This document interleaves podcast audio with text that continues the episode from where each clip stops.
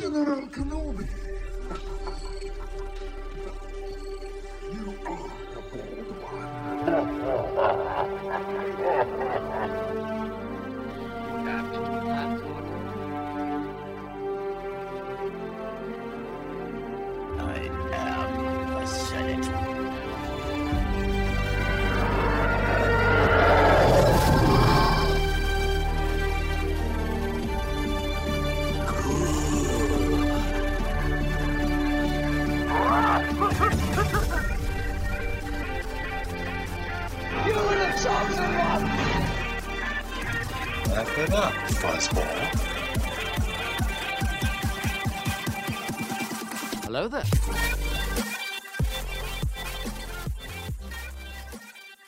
Hello there! Welcome to episode 9 of Hello There, a Star Wars podcast, your weekly show for all things Star Wars. My name's Anthony Palm, and with me, as always, is my good friend Nate Hicks. How you doing, Nate? Good, good. Um, very tired. Very tired. Hurting. Yeah, so you moved this past week. So how'd that yeah. go? Uh, man, this has been a very stressful weekend. Uh, you know, your your usual staying up until midnight, buying a, putting together a bookshelf that you bought at Walmart so you can sit your TV on. You know, stuff like that. Yeah, that Uh, was me. That was me in September Yeah. when we moved here. So fun, fun. Uh, we got a good show lined up for you guys this week. Uh, so everyone online is talking about George Lucas and what his original intentions for the sequel trilogy were. Uh, so we're gonna jump into that. I'm excited to talk about that actually because it's it's different than I expected his ideas to, to be. So we'll we'll get into that. Uh, we're also going to talk about um, some stuff with, with Solo, a Star Wars story, and uh, I want to talk a little more about Solo, uh, Han, Han Solo, and Lando, uh, and their relationship a little bit. And then we're going to close out. Uh, you actually have been, you started Star Wars Battlefront 2's campaign for the first time. Uh, so we'll talk about that and your thoughts on that, and I can kind of jump in. You haven't beaten it yet, so Correct. uh, obviously, I'm not going to s- spoil anything for you, but we'll talk about that. Uh, and then just a teaser for the week of Holocron this week. We're going to be talking about the Boonta Eve Classic, uh, which was that exciting race from Star Wars Episode One: A Phantom Menace. Uh, so yeah, anything you want to talk about before we kind of jump in? Because I really, I'm excited to talk about this uh, this whole George Lucas sequel trilogy idea. Uh, no. uh, Other than that, let's go ahead and let's go ahead and jump into it because that's going to be a good discussion by itself. All right, so let's kick it off. Uh, so this specific link that I am looking at is from Forbes.com. I think you're looking at one from Nerdist, but the quote is from the same place. Uh, it comes from uh, what is it? James Cameron's. What is what is it called? Let's see. Uh, James Cameron's Story, of science, fiction, TV show. So okay, so that's where this quote comes from. Uh, and the rest of the article that I'm looking at is just kind of editorialization, so I'm not worried about that. Uh, so, but George Lucas says, "quote My sequel trilogy was going to get into the microbiotic world. There's this world of creatures that operate differently than we do. I call them the Whills, and the Whills are the one who actually control the universe. They feed off the Force." Of course, a lot of the fans would have hated it, just like they did Phantom Menace and everything. But at least the story would have, been, the whole story, from beginning to end, would be told. So, all right, what do you think? Well, by that quote alone, that quote sounds like George Lucas. That sounds like something he would say. I mean, when I first started getting on getting on the internet more and you know looking up Star Wars stuff, this was you know several years after the prequels finished. Um, I would always see, you know, uh, George sarcastic remarks about you know people criticizing the the movie so much. So I mean, this definitely sounds like a quote from him. But I mean, it sounds it sounds really interesting. Um, I remember going into the Last Jedi whenever that um, scene where the uh, ancient Jedi texts were. We didn't know what they were at the time. We assumed it was the Journal of the Whills. Yep. Um, yeah, that was that was that's what I thought they were gonna be. Yeah. Um, my first reaction is this is interesting, but I don't know if I would have wanted to see that because I think that that's something that makes the Force so special is we don't know what it is. So when you go to explain what the Force is, that's kind of getting into a territory of well that maybe I didn't want to know that. You know how people kind of are reacting to Solo was like I didn't want to know what his origin was. I was fine with the story that I had come to know. Oh boy. So uh, the thing with this is and he he mentions midichlorians in there was another quote where he mentions the midichlorians. Oh, let me see if I can find that quote. So basically, this idea that he has So the Whills essentially are, according to George, which this is n- not canon right now because it's not, you know, that's not what's happening. But whatever, uh, forget canon for a minute. Let's just hypothetically say this is what. Uh, let's hypothetically say George never sold Lucasfilm, and uh, Episode Seven is coming out. This is what it's going to be about. Uh, I want to take a step back and I want to talk about midichlorians for a minute Okay. because I feel like people just instantly get really mad anytime the midichlorians are mentioned and like that scene in Phantom Menace. And it sounds like that scene was there for George to set up the whole sequel trilogy, uh, which obviously never happened. Um, uh, well, not his at least. So the way I always interpreted the midichlorians, because there never really was any true explanation for them aside from just that uh, they kind of measure your connectivity to the Force, I guess you could say. Um, the way I always understood them is that your force sensitivity drew midichlorians to you, uh, and that they were kind of symbiotic with the force, uh, or they were symbiotic with a person that was force sensitive.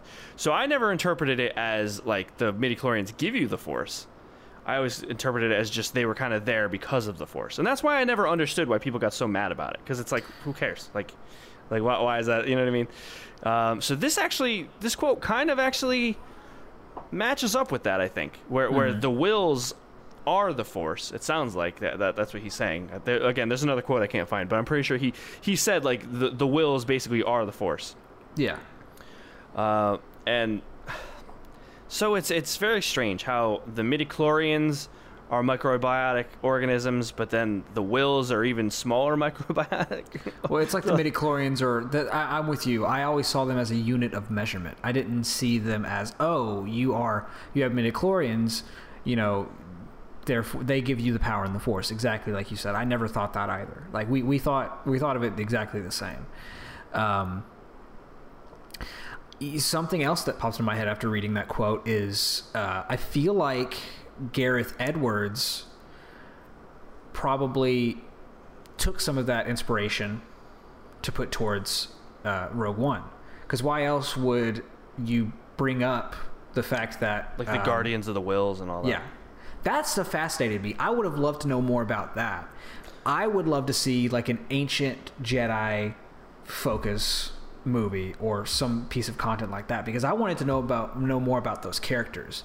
And I don't know if you agree with me or not, but what I'm getting at is is I don't know if I would have wanted to see the force at a microscopic level. Like, oh, this is what makes the force up. I like the fact of not having an, an exact answer to what the force is. Right. So, when it comes to the midichlorians, it's it's very interesting to me that a lot of people I know, uh, and I'm not trying to get into any religious stuff right now. This is just pure commentary on my part. Um, I'm not. I'm not. I don't care what your opinion is. What your opinion is. It's your own opinion. That's fine. Um, but I just find it interesting that a lot of the people that I know that have a massive issue with ruin, you know, midichlorians ruin Star Wars for them, yada yada yada, are also atheists. And it's like, so you can explain real life with science instead of you know believing in something. But in Star Wars, all of a sudden when you use science to explain things, it's just it's very it's a very interesting kind of uh kind of observation that I made, you know, where uh, I think that there's kind of two schools of thought within the Star Wars universe.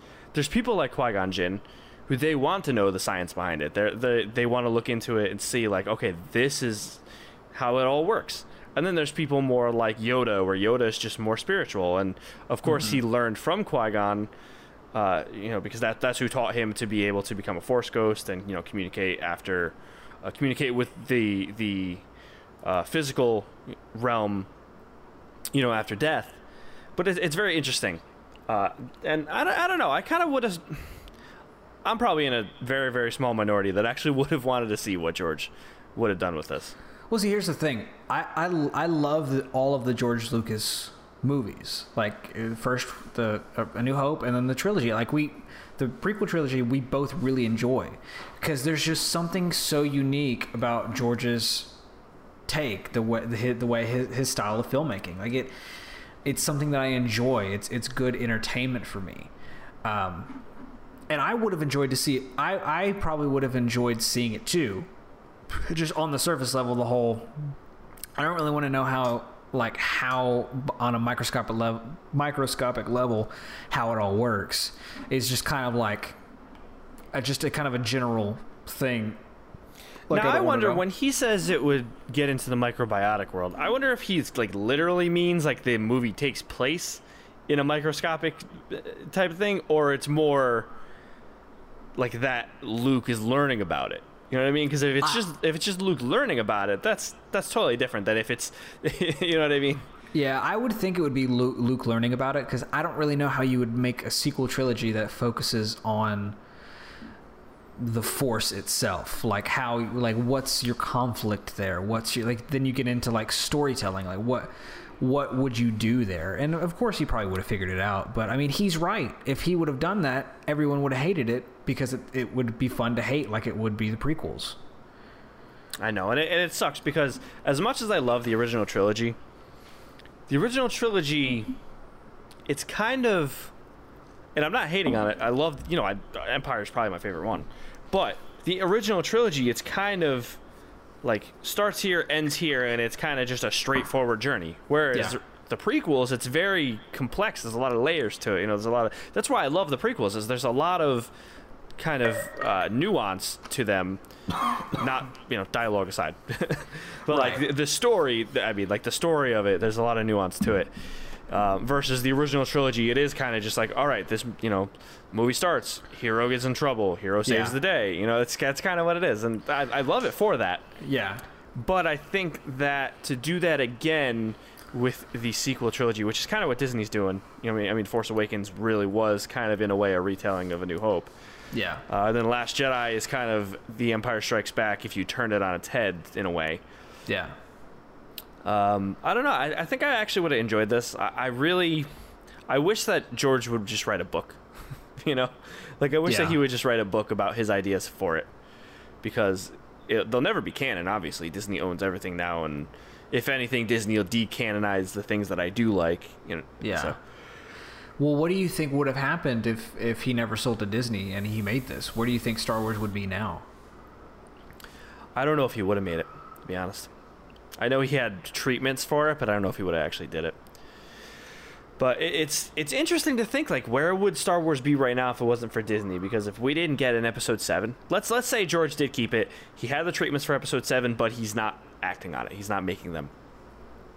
And so the prequels and then Clone Wars um, would have been really all we had. We wouldn't have got Rebels, I don't think. At least not right away Yeah. maybe maybe once clone i think clone wars would have had an ending because that got cut short because disney disney immediately just axed it and was like all right now go make rebels.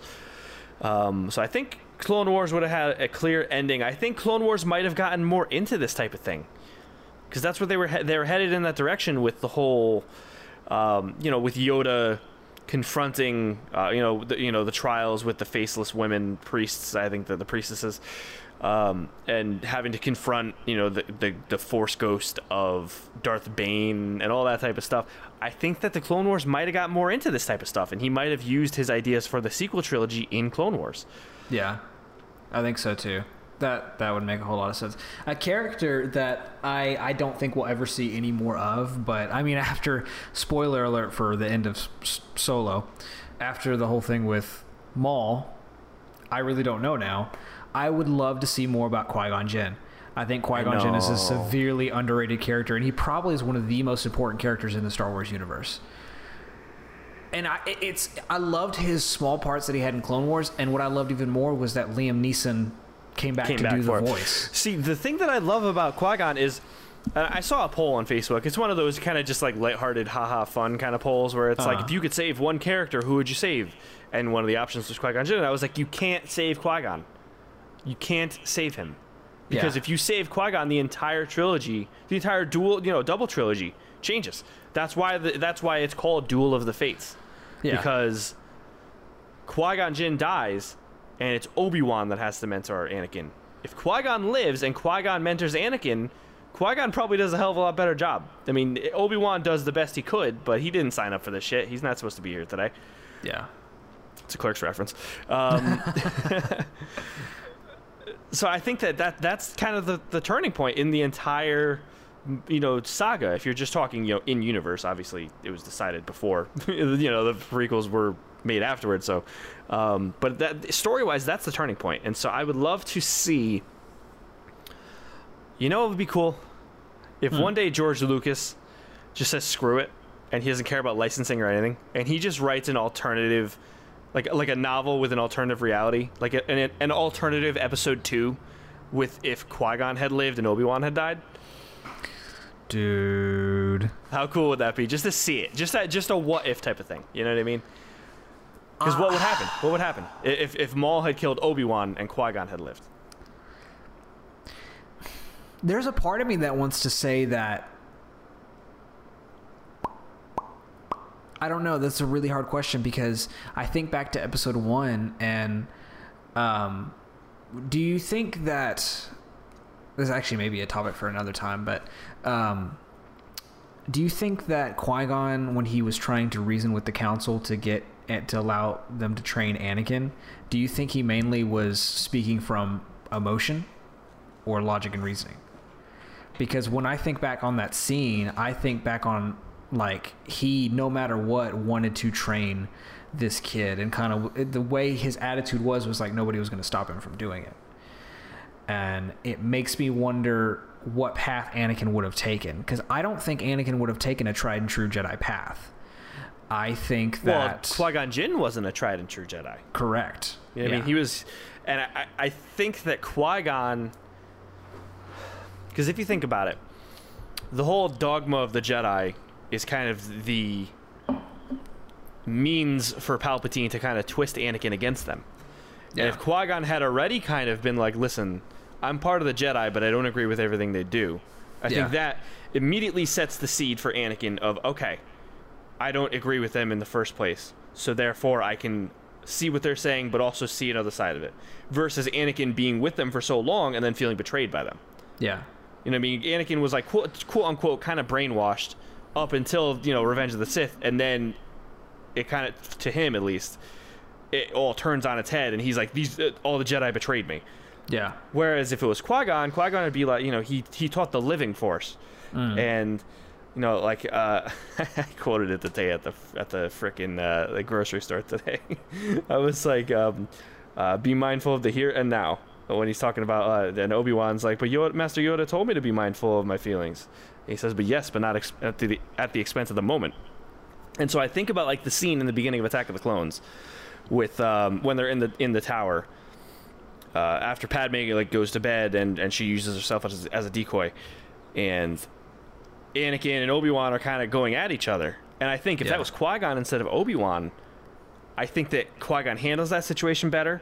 I think mm-hmm. Anakin may respect him a little bit better because of the way that Qui Gon would have taught him. Mm-hmm. And I wonder, like, what would have happened with that with that situation? How how would it have gone differently? You know what I mean? I definitely think that if Qui Gon would have lived, the obviously, like you said, everything else wouldn't happen. But I think Qui Gon, and I feel like this is a no brainer, would have been able to see what Palpatine was doing, and would have been able to, I think he would have sensed it a lot sooner. yeah, What's interesting, what see, this is another cool thing. If Qui Gon lived, how would he have dealt with Dooku's betrayal? Because Dooku was his master. I mean, if it was if it was Qui Gon, uh, you know, kind of like doing detective mode on on Geonosis, and he got caught instead of Obi Wan, and who's trying to brainwash Obi Wan, Qui Gon might have been like, you know, what, you're right. that would be awesome to. Uh, man, we're falling down in like a deep, deep Star Wars hole right it's now. definitely a, it's definitely a what if type of thing, but it's just Yeah. it's so cool to think about. Um, but to get back to the George thing, I, I think that, that that's definitely the direction he was headed with the prequels, and then the prequels got so much backlash that he was like, you know what, screw this, I'm not doing yeah. it. Um, but I, I would have been interested to see what he would have done. And the thing is with Star Wars, and I want to word this carefully because I don't want to sound like a gatekeeper because I want everyone to enjoy Star Wars. But with the Disney movies, it definitely seems like a lot of people that I didn't know liked Star Wars now all of a sudden are hating on Star Wars because of the Disney movies are bad.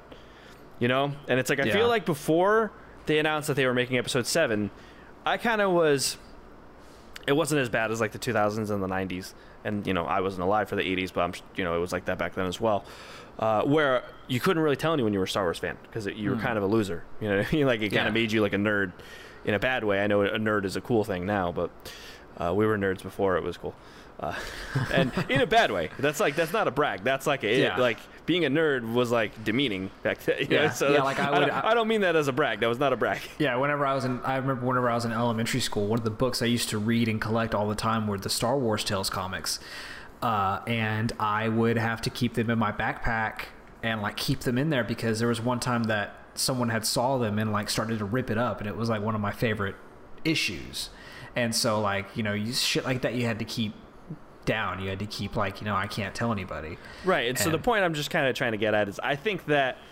if if George had done this sequel trilogy instead of Disney buying it and then doing the very homogenized Disney sequel trilogy, uh, I- think that I would have loved it, and there would be a lot less Star Wars backlash because it's just like everyone hated the prequels already, anyways. So we're just gonna hate on that too, and it would have just kind of been status quo. Um, whereas with the Disney trilogy, it's like they gave everyone hope with Force Awakens, and then uh, about 50% of everyone on the planet hates Last Jedi, so it's kind of divisive. It's, I don't know. I do wonder what it'd have been like if Disney had never took Star Wars. And I'm glad Star Wars is back. I'm glad we're getting more Star Wars. I'm still taking uh, taking the movies as you know th- they are canon. Uh, I'm taking it as it is, not as how I want it to be. Uh, that's kind of the main thing, and that's a, a lesson I learned uh, very heavily from uh, from my favorite Star Wars podcast, aside from ours, uh, Rebel Force Radio. And that's what they say all the time: uh, is they want to take Star Wars as it is, not as they want it to be. And so that's why we kind of we talk about the Last Jedi in universe. We don't talk about the Last Jedi from like the script or or you know the actors or you know, anything. We talk about what happened in the movie. Yeah. Um, so I would have been curious to see what they would have did with this, because who's who's the because maybe you get into more uh, explaining about Darth Plagueis, because that's kind of that directly tie, really ties in because the rumor was that, and I never read the Darth Plagueis novel. I actually want to read it, even though it's now technically Legends. I do still kind of want to read it, uh, but. The rumor was that Darth Plagueis and and uh, Darth Sidious were the ones that willed the Force into creating Anakin, like they manipulated the midichlorians. Yeah. And so maybe the sequel trilogy would have touched more on that. Maybe Darth Plagueis would have had, you know, factored into the sequel, this the original sequel trilogy uh, that he had planned, and maybe Palpatine did figure into it as well. Maybe he maybe he did somehow find a way to come back and be the the uh, primary antagonist again. You never know. So Yeah. Um, I just had a I just had a pop in real quick. I I just recalled this is total non sequitur, but for like weeks, the other day we were in the I was in the car with my wife and we were listening to "Don't Stop Me Now" by um, Queen, and I'm like I feel like I've seen this song in an action scene recently, and I couldn't recall what it was. And it just popped into my head. It's that video that someone made of the um, throne fight in The Last Jedi and put "Don't Stop Me Now" to the scene. I just Oh, remember like that's it was what like it was. the. Guardians of the Galaxy two style. No, uh, no, the one. Well, I don't know if they. I don't know if it was that edit, but it's the one like when it starts out when she calls the lightsaber and catches it sideways in the air, and the music starts playing. Oh, I'm thinking of. There was another video The of Mr. the, Blue Sky. Uh, there was. It's whatever the song is in the beginning of Guardians 2 when they're like fighting and then like the music on in the background and then Groot's dancing. But they did that to uh, Anakin and Obi Wan on Mustafar. Yeah, yeah, th- There was that one too. There's a lot of like really funny edits of uh, Yeah. Star Wars fights to to like old like older music. But that just like hit me out of nowhere. I was like, "That's what it was," because it was driving me nuts. That was a good edit, though. That's a really good video. If you haven't seen it, you should check it out because it, it matches up pretty well. That's kind of akin to like the the church fight in uh, Kingsman. Yeah. Yep. It's that kind of vibe. Yeah. Kingsman, Kingsman's great. But this is a Star Wars podcast, so uh, yeah. You got any closing thoughts on this whole microbiotic world, or are we just gonna kind of leave it there? Gonna kind of leave it there. I mean, me and you, there's there's not really a conflicting thought thought there. Unfortunately, we both are of the same mind. It'd be cool to see, but at the same time, like understand why it wasn't. Um, I really do, and I know they I know they won't because they can't because it's really technically George's. But um, like I said, it- with uh, Rogue One, like I liked the idea they had there with the Guardians. So I kind of wish, I guess maybe either in side content or in main movies like another trilogy, I want to see more about Jedi lore. I want to see more ancient Jedi stuff. Like, you know, maybe it's in the Old Republic. Maybe if they ever make an Old Republic set of movies or shows. But I definitely want to see more of a historical take on the Jedi Order or the galaxy in terms of the Jedi at some point. You know. Yeah, I'm, I'm with you. Um, maybe we'll maybe we'll talk about. Uh, I don't know. See, it sucks because like all the old Republic stuff is now Legends. It's not really Mhm. any the like the only canon stuff prior to like the Battle of Naboo is like the Darth Plagueis mentioned in Revenge of the Sith because that novel's not canon anymore, and um, the uh, uh, oh my god, I'm having a brain fart. I'm sorry. I'm so sorry. Uh, what is his name? Uh, the guy that makes the uh, Master Yeah. Who does the who uh, uh, commissions the Clone Army. That's what I was thinking of. Sorry, I Well, the, the the thing is, is I don't like it. It would be a little weird, but didn't they do that with Thrawn? Wasn't Thrawn a Legends character, and then they brought him into canon, into right. Disney So they but they changed like it's not it's not one for one. Like the like the Heir to the Empire trilogy. That's not that they didn't re-canonize that. They just kind of took him and then reimagined him for uh, for the current canon, uh, which it was still the same author uh, doing the Thrawn book. I haven't read it, um, but I do want to get to it. But he is in uh, he's in Rebels as well. Uh, I won't tell you to what extent. Yeah, but I I- think I've the seen him book. in I think the yeah. novel is takes place before Rebels. I'm pretty yeah. sure. There's stuff that they can do that is still canon. Will they ever do it though? Especially with the route that we see that they're taking with this, you know, it's that's kind of a good and a bad thing about all of this new Star Wars content we're getting from Disney is that we literally don't know what they're going to do. Like we had an idea of what they were going to do with the Last Jedi and Last Jedi came out and everyone was like, "Well, that's not what I expected at all." And that was in particular my experience. I expected absolutely nothing.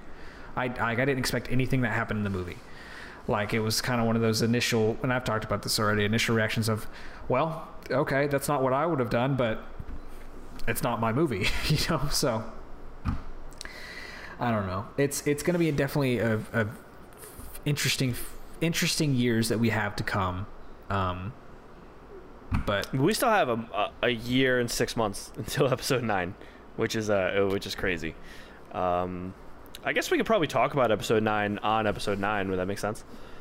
yeah yeah that would kind of a little Uh, non sequitur Yeah, because I, I guess because your Battlefront two thoughts aren't going to be very long anyways. So No, they're uh, not. So we'll we'll just kind of add that towards the end of the episode. Uh, we'll get to Han and Lando in a minute, but I just want to talk just briefly, like, where do they go with episode te- oh, episode nine? Like, I just don't understand. Like, there's no resistance anymore. Uh, you know, there's like ten people left from the resistance. There's uh, the Millennium Falcon is like literally the only ship they have. Mhm. Like, I just don't understand. Like, was there another cell of the resistance that was like in a separate like part of the galaxy. Like I, I don't understand. And then the First Order is still taking things over, so they still kind of won. I mean, they, for all intents and purposes, destroyed the Resistance because there's no one left. i think ju- I just don't know where it goes. You know, like I think that episode nine has to be an intimate look at the characters. There has to be like reflection. There has to be. I think the main focus that they're going to try to do with episode nine is Rey and Kylo. I think those are going to be the main anchor points of the movie of what's going to happen in the story. Um, like I told you, like we talked about, I think it was a couple episodes ago. I would love if episode nine just started off with reflection. Just all right let's all take a breath. Let's recap what happened. Like like as the characters be like all right so what happened with you? Oh man you know kind of like just what's been going on. Uh, because like we said in, in episode eight, episode eight was go go go go go the entire movie. Like there wasn't really like how it is in the prequel movies, how there's something that happens and then there's a break and let's tell, let's show another scene that's going on while this is happening. Right, and that's kind of I know it's other people's least favorite parts, but my favorite parts of the Last Jedi are kind of when it slows down on Ahch-To, and it's and it's Rey and Kylo, or it's Rey and Luke.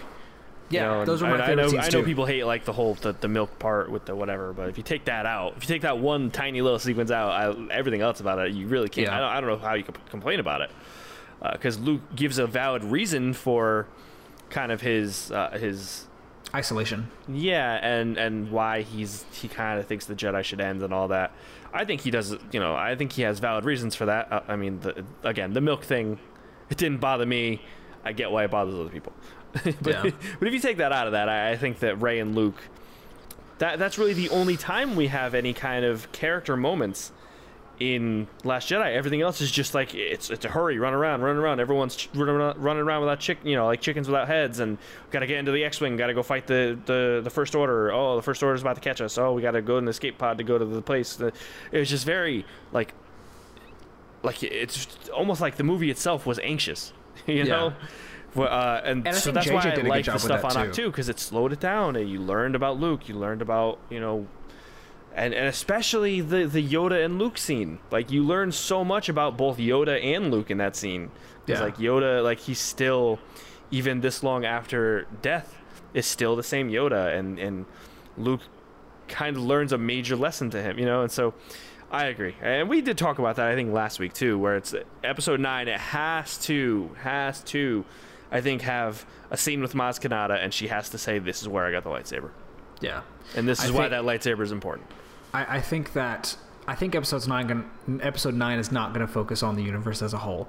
I think episode nine is going to be an intimate character story.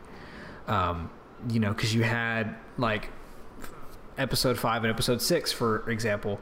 Well, I would say more episode six. Episode six, most of the movie is about you know them defeating evil. You know, de, you know, destroying the second Death Star and Right. saving the galaxy where you have episode five. Episode five is Luke's journey throughout the movie, and then discovering that his father is the guy who is was set up to be his his ultimate enemy. So, I'm not comparing episode nine to episode five, but what I'm saying is, is I think that episode nine is going to focus less on things like the Resistance, less on things like the First Order. You know, Well, the only the only reason I could see it not being like that is just because how do you take on the First Order without without a rivaling force? You know what I mean? It's literally the Millennium Falcon is all they have. Yeah, and they they I mean, it can go either way at the uh, you know the ending of the Last Jedi with them sending out a distress call and them saying no, like they've read it but they haven't. They're not they're not calling back. And then I think what the line was was um, I don't I don't remember what the line was, but it's one of those that it makes it seem like yeah there are other resistance cells out there but they're not coming to the aid. So i don't think i would want to see like oh hey here's some more resistance ships. Like now we can go fight. Like i like i personally don't want to see don't want to see that. I don't want to see us taking on the first order. I want to see what happens with with these characters. I want i want that intimate look. Um and then I want to know more. I mean, as far as uh, like overall universe, I want to know about the Knights of Ren. I want to know about Kylo as a character. Uh, I don't know if we're gonna get that. Well, at least I want to know. At least I want to know we more. Of, we might get flashbacks to to Kylo in training, and maybe that's how we bring Snoke back without yeah, like physically resurrecting him. I think it would Um, be smart to have reflection periods with Kylo himself, like. Um, maybe have scenes of Kylo just by himself, kind of adjusting to his role, like at basically a supreme leader now. And then, Well, I wonder if if Hux challenges Kylo. You know what I mean? Like, obviously he he kind of was just like, all right, you win. Like you're about to choke me out, you win. But I wonder if politically he kind of challenges Kylo, maybe and uh, uh, like maybe the Resistance just isn't listening to Kylo, and they're kind of just doing whatever, or they're listening to other commander. You know what I mean? Like I wonder if there's kind of going to be kind of dissent in the First Order, and maybe that's how the Resistance they find a way to take advantage of that. You know what I mean? man, I, I just I really don't know. Especially after the Last Jedi, I I don't know. I don't know what to say about it. I don't know what to theorize because I don't want to get disappointed. Yeah. well, especially after the Last Jedi. I. Okay, we'll, we'll move on after this question. Is there a time jump in this? Like a significant, so. like significant, like a couple years. I want. Uh, yeah, a couple years would be good. I, I there needs to be a period of growth for characters and maybe the resistance. Well, first Um, of all, they have to find a way to write Leia off Yeah, because they're not bringing her back. So if you have it a couple years from now, you could say that she she got sick or she crashed her ship, you know, something. You get that you you know what I mean. Whereas if it takes place immediately after Last Jedi, she was just fine in the Millennium Falcon. Like what happened? yeah. So I, I think that it has to just purely from that standpoint with with Leia. I think it has to be a time jump. Uh, but I also think that you need to reestablish the rebellion, like the actual alliance to restore the Republic, uh, instead of the Resistance. Because I think the Resistance it could have just been the Republic in the in the or the rebellion in the first place. You know what I mean? And so I think that they need to reestablish the rebellion. I think it would be cool to see more of um, Rey's Force journey, and maybe this would scratch my itch for Kylo, not Kylo, for uh, Qui Gon Jinn, um, of having maybe a scene where she is seeing Force ghosts. Uh, see, there's a thing from Rebels that I want to talk about, but I can't talk about because it's a spoiler for you. So you need, Okay. you need to finish Rebels, man. Just go. I Well- have. I, I. I- I'll probably do my free trial now because I. I was using the Disney. oh, right, you has, have good internet now, so you don't yeah, have Di- excuse. Disney had has this app where I guess for kids shows primarily, but it had all of Rebels on there for free, and now it doesn't. Now it only has season four. So All right, so go do your trial of PlayStation Vue and crank through it yeah, because you have good internet now, so you don't have an excuse. yeah. Um, I don't. But yeah, there's a, there's something in Rebels uh, that happens in season four. It's like the last like four or five episodes that I think could have something to do with episode nine, but it's a spoiler for you. So uh, maybe we'll talk about that whenever you watch Rebels, which should be this week because there's nothing happening this week. Everything's boring. Yeah. except for Mario Oasis coming out Friday. Um, so yeah, so we'll put a pin in episode nine for now. Obviously, uh, w- we're bound to hear something to do with this movie coming soon. Hopefully, a, a title at least. If even if that's all we get is a title, it's got to be coming soon. It's either going to be in July or August, but I could see them revealing it at Celebration next year.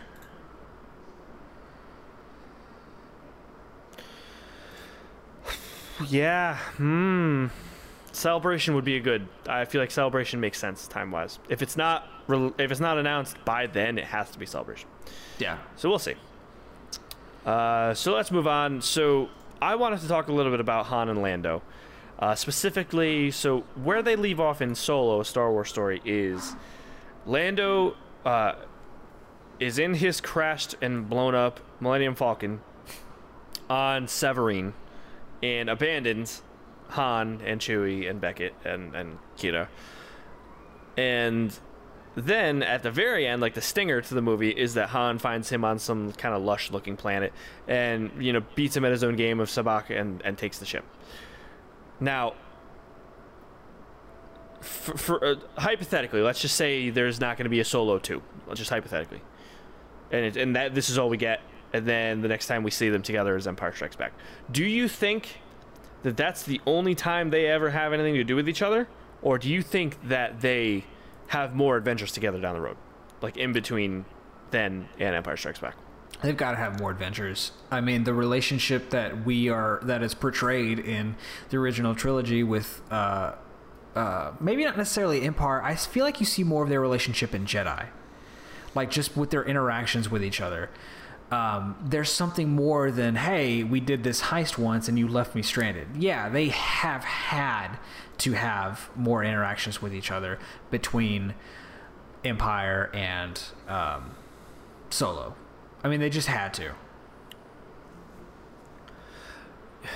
Yeah, because uh, and even in Empire, Lando is just kind of like uh, you got a lot of you got a lot of brass or whatever he said. You know, you got a lot of guts, a lot of guts. You know, come around here after what you pulled. It's like, what did he pull? Yeah. You know, so there's got to be something. Well, it could Um, have been, it could be simple answer that that could be what he's referring to with him uh, taking away his tricks at the Sabacc game and But that's Lando cheating, not Han cheating. Like that implies that Han Yeah, cheated at but something. but you know? Han cheated Lando. But Lando was the one cheating, so that's dumb. If I that's, know. Oh, I that would mean, be so they're that would be so stupid. That's like Lando. Like you're mad at him for winning fair and square. So I don't know. I, I think I hope that we get maybe a novel would be cool. I think. I don't. I don't think we're getting Solo two. I just Uh-huh. don't. I wonder what. Uh, see, I don't even want to look. I was gonna say I wonder what the Rotten Tomato score is for Solo, but I don't even want to know because I don't, I don't want to even get into that. I don't think it's. It, you, you keep talking. About it's good. I'll- I mean, it's it's a good score. It's I think just it's like 79 last I checked. And the, the thing that sucks about Solo not doing well at the box office is that it is a good movie and that people just aren't going to see it. That's the problem.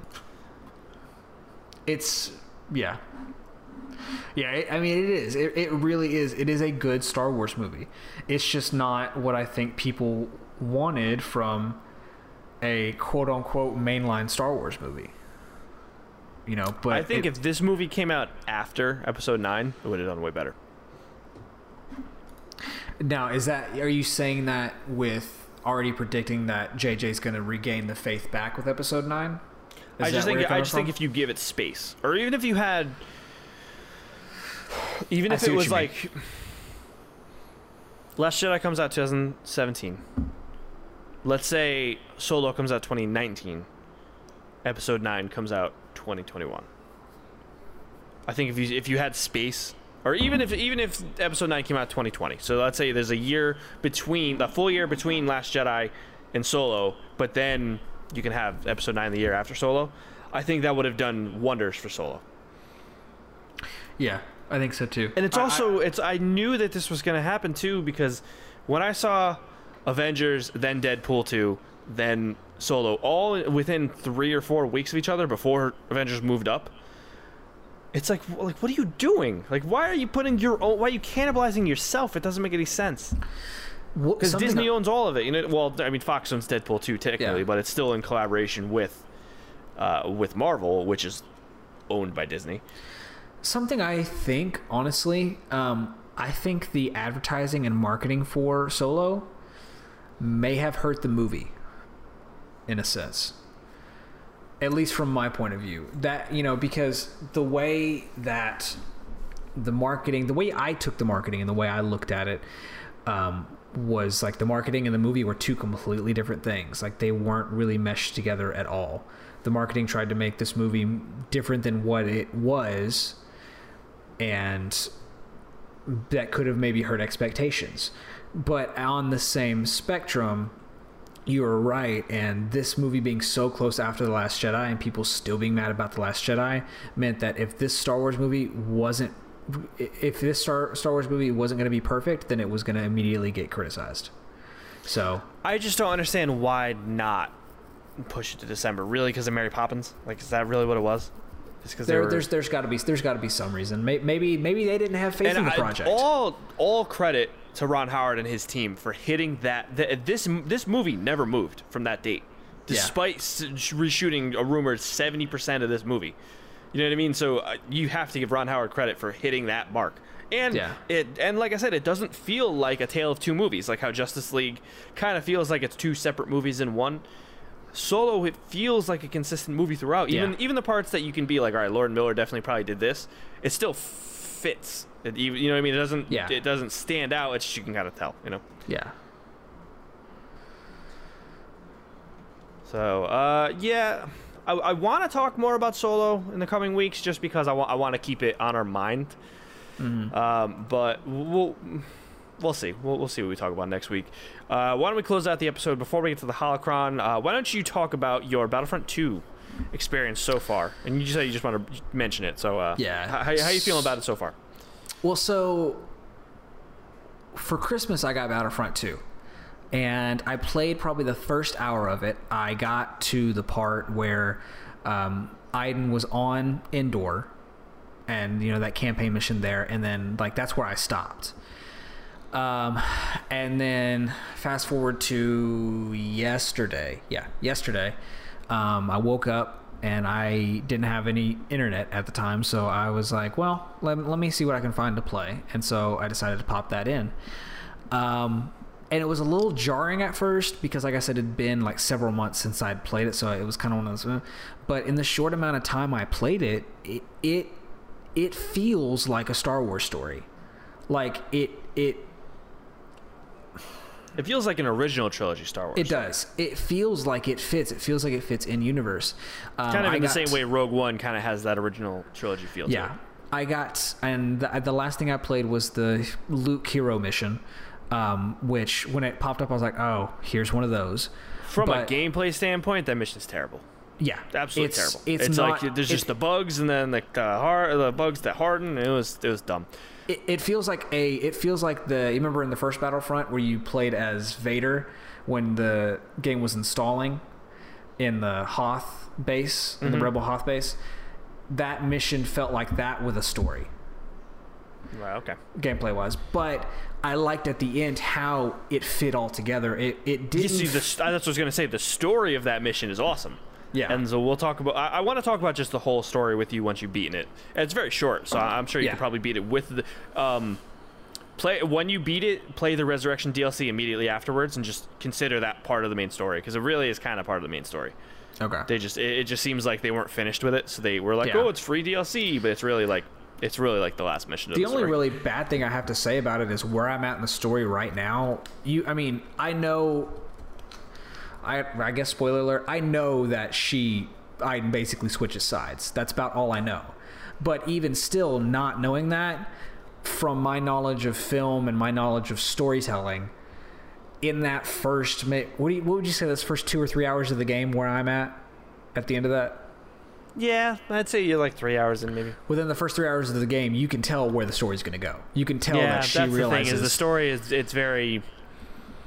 Yeah, I'll, I'll, I'll, let- I'll let you see for yourself, but yeah. Yeah, but I like that with Del though. When Del was talking to Luke, and it seemed very genuine. Of, oh, wait, maybe I was wrong about this. You know, I love like- that scene where uh where there's there's no door. yeah, like there's no Yeah. there's no panels that open on the door, and he's like, "How did the Emperor get in here?" And Luke uses the Force, and he's like, "You're a Jedi," and he's like, or he says something about um He just something like- about it, it was like, wait, like- so you're telling me that the guy who, who, who killed all the Jedi was secretly one of them, or something like that? Yeah, or something like he's um, Luke says something along the lines of like the emp- uh, you you had the wrong guys or so- something like that. You know what I mean? I I want to go rewatch that scene. Yeah. Um, but yeah, he says something along the lines of like, yeah, you you were hunting you down the wrong fearing people. the wrong thing. Yeah, you you were fearing the wrong thing. Right. Something like that.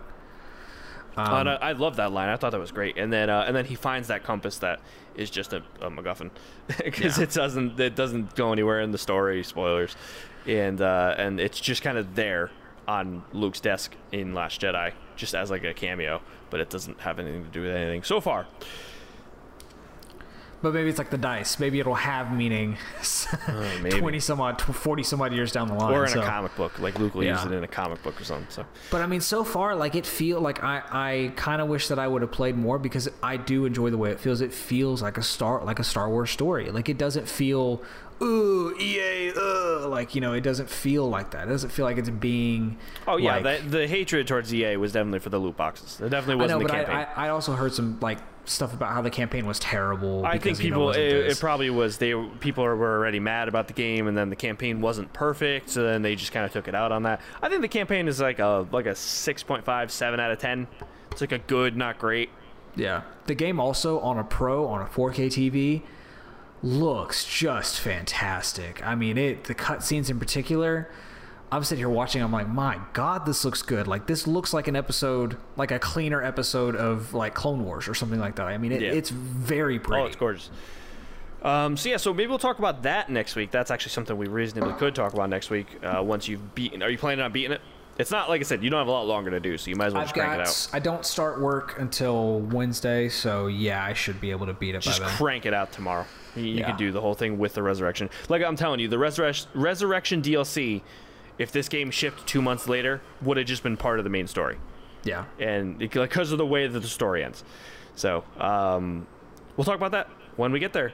And so this week's weekly holocron, like I mentioned earlier in the show, is going to be the Boonta Eve Classic. So this is uh, the pod race that Anakin Skywalker had won his freedom in Uh, so it was, and this is according to Wikipedia or StarWars.wikia.com.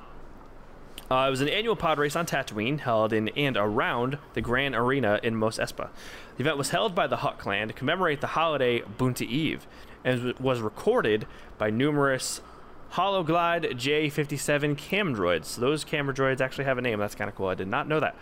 Uh, let's see. One such race held at the same time as the Trade. Fed- oh, okay. So this is just saying it, it was held at the same time the Trade Federation invaded uh, Naboo. Uh, it was presided over by Jabba the Hutt. Winner was Anakin Skywalker in that specific Boonta Eve Classic, obviously. Uh, so Anakin actually had a time of 15 minutes and 42 seconds. I did not know there was a specific time uh, for his his uh, finish in that. Why not? really, why not? Now, the great stat in this that I'm looking at on Wikipedia, Wikipedia, is of the 18 participants, only six racers typically finish. So this, that's 66% don't finish the race, either by dying or their pod explodes. Uh, that that's fascinating to me. That that like that many racers like go in knowing they're probably gonna blow up. It sounds like old school, gla- uh, you know, gladiator kind of events where you know you're expected as a as a viewer you're expected to see death here, and that's just that's just the normal. But this is just entertainment. Right. So So let me know if you rec- how many of these racers you recognize from the uh, the uh, 32 BBY Boonta Eve Classic, uh, which was the Anakin Skywalker uh, one. How many of these do you recognize? Aldar Beedo, Dud Bolt. That one I recognize from the Star Wars Pod Racer on uh, on N64. All the ones that I do recognize, I recognize from Star Wars Pod Racer. Ebe Endocott. That one I remember too. Gasgano, Mars Guo, Clegg Holdfast, Neva Kee, Ody Mandrell. See that name I always get confused with Ord Mantell, the planet, uh because it's like in episode nine when when uh, you know when Leia's like I thought you were staying, and he's like, well that bounty hunter that we that. Uh, that chased us down on or, uh, Ord Mantell. It's like I always get him confused with Ody Mandrell, the, the pod racer, because they're so similar in name. And it's weird. Like this was like a long time after Empire, like from a physical, like in real life standpoint. So it's like, why would you make a name so similar? Uh, but so I, it's just funny. Uh, Mawhonic. That's a that's a very weird name.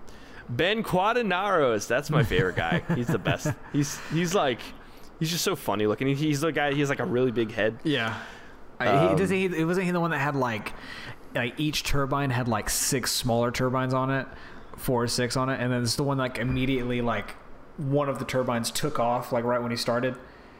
Yeah, he's the one that had the the pit droids. Yeah. They were like the the um, Larry Moe and Kirby yeah. um, p- uh, pit droids, the like the the Three Stooges. Um, ben Quadinaros, man, what a character. Team Toe Pag- uh, Pagalies, this guy, uh, he's interesting. I think he has like the big teeth, kind of kind of like almost like an alligator mouth. Bulls Roar, never heard it. I don't, I don't know who that is. Arc Roos. I don't know. There's, I don't even recognize a lot of these actually. Surprisingly, I guess they didn't put all of them in the Star Wars Pod Racer game. uh, Wan Sandage, don't know who that is. Of course, Sebulba. Uh, Sebulba is the Dug. Uh, that, that, that's what they're called, Dugs. yeah, they're called Dug. Uh, D U G, not Yeah. D O U G, like my friend Doug at work. Uh, Anakin Skywalker, of course, who wins the race. He is the only human that can race them because he is a Jedi, or at least will become one. Uh, I tried to think of the lyrics to the to the uh, the Weird Al song about uh, the saga begins, but I couldn't think of it on the spot, so it just came off awkward. Uh, Rats Tyrell, uh, I don't even know who that is. Like, I gotta like look up all these pictures. Um, if you're listening, check out Rex this. Tyrell, I remember. I Okay, so I see. one. Yeah, I'm looking at him now and I recognize him. Uh, he actually kind of looks like a character that JJ would use. I don't know why. Yeah, he did. I remember And Doug Bolt too. Zell Bree. There's no picture for him, so that must have just been like a like a generic pod on in the race that you like don't see the driver in. Ga- is is Gasgano? Is he? Uh, com, com, he looks like he's com, Caminoing. Uh, no, he is. I'm looking at Gasgano now. It's. Troiken is his homeworld. yeah, he is a Xexto. He's the guy. He has like six arms or like four arms or something. Go- Okay, I, okay, I remember. Yeah, but he does like if you look at just the thumbnail for him, he does look kind of known. He has the long kind of stalk of a neck and then the kind of big bulgy eyes. Um, but I don't think that I don't think Kaminoans actually go anywhere other than Kamino. You know, like don't I, I think so don't think either. that uh, because because they're kind of like foreign. Like they they're supposed to kind of be like Star Wars is kind of traditional alien, like how like Yeah. you know like uh like the the big like gray skin, big bulby bulbous heads with the bulging Uh-huh. eyes. Um, like that's like that's what I love, and this is kind of you know going off the rails, but that's what I loved about the Kaminoans is that we're we're surrounded by aliens and weird life and weird technology and stuff, and the Kaminoans still feel so much weirder and so much more foreign, and that's why I I love that about the Kaminoans. It's so cool and the, the way that George portrayed them. Well, see that that's the thing. Going back to George, I guess at the, at the top of the show is it's and it's this kind of same way with JJ as well. JJ and George focus on the ancillary parts of, of their movies. Like they, you know, like this is the prime example. Looking at the participants of the Boonty Eve Classic, is maybe by name I don't recognize, but the moment I look at them, I realize that each and every one of those characters, for the most part, was shown off in the movie. Like the the the film took a second to, hey, let's see all these people at some point during this scene. And it's like let's focus, and he did that throughout, you know, the prequel trilogy in particular. Is we saw all these really cool world building creatures that we hadn't seen prior, stuff like that. I love, and and JJ primarily in response to having more practical effects, there was a lot of really cool creatures that were created for The Force Awakens or shown off again in The Force Awakens. So, Yeah, that's the one the one thing that and I I think I've mentioned this before in the past is I wish that the the Maz Cantina scene spent a little more time leading up to revealing Maz because you kind of don't really see all the aliens for long enough, you know. yeah. Um, but it definitely, I- at least JJ did kind of have that feeling. I, I I know I hate on Canto Bight a lot, and I don't want to seem like because I'm not a Last Jedi hater. I actually like the movie, but the Canto Bight stuff, I'm like, ugh. Well, even I we just didn't like the way the aliens were. Just, I I don't like the way they looked. A lot of them, like most of them, were CGI. Which, Yeah. if CGI is done well, I don't mind it. But Well, the deleted scene Canto Bight scene was way better. Like when it showed off the way it was like the blocking of it, right, right. it was so much better than the scene they actually went with. The scene they actually went with felt too kind of slapsticky and it just it felt weird and put in. The other one felt like a cantina scene. Right, Let's it reminded me creatures. of you know the cantina scene from A New Hope. Yeah. So, uh, yeah, so that's the week Holocron. We got off the rails a bit from the Boonty Eve Classic. Uh, but go play some pod racing. If you have a PS4, go buy uh, Star Wars Racer Revenge. If you have an N64, go to your local game, use the game shop, and get uh, Star Wars Pod Racer for N64. That's my favorite one. That game is great. Uh, I love the whole like you're in a cantina at the start of the game to like choose your character and all that stuff. I love that stuff. Uh, but that's going to wrap it up for episode 9 of Hello There, a Star Wars podcast. Uh, you have anything you want to close up with, Nate, before we wrap up? No, um, I'm gonna try to finish uh, Battlefront 2 this week, and um, hopefully, hopefully gonna finish Rebels soon. Um, hopefully, by the time that uh, that uh, trial expires, I should have it finished. But um, yeah, like you said earlier, it's kind we're kind of in a drought right now. Not a whole lot's going on. Um, I think we just need to plan kind of ahead of time for some stuff to dig into. You know what I mean? Like like some uh, maybe maybe maybe rewatch the movies and then see if there's something that stands out and be like, oh, let's talk about that this week. I think that's what maybe, maybe well that'll be our homework for the week. yeah, go back and watch Empire maybe, and kind of dig into a little bit more since Solo's right off the heels. So All right. So yeah. So again, this has been Hello There, episode nine, the untitled forthcoming movie of Star Wars. um, again, I'm Anthony Palm. That is Nate Hicks. If you want to reach out to us, you can hit us up on Twitter. I'm at Anthony Palm. Nate is at Sycstix17. That is S Y C S T I X 1 7. If you want to know the reason behind his name, you can check out my other podcast. Uh, which is PS Best Friends. That's a PlayStation podcast where when he was on a very long time ago, he explained what that means. Um, but you can also email us at hello there podcast at gmail.com if you have any suggestions for stuff you want us to talk about on the show, if you have any thoughts on anything we did talk about. Uh, we would love to hear from you. And also, if you wouldn't mind, go into your podcast app of choice, uh, but preferably iTunes would actually be the best. Uh, just give us a five star rating. That that would be a massive, massive help to us. It'll get more people listening to the show, which will get more uh, user feedback, which means that we can give you a better podcast. So we would greatly appreciate that. We're never going to do ads on this or anything like that, so you don't need to worry about that. Um, but that's the only thing we ask is if you can give us a five star rating on iTunes, uh, that'd be a huge help. Thank you all for listening. May the force be with you all. So uncivilized.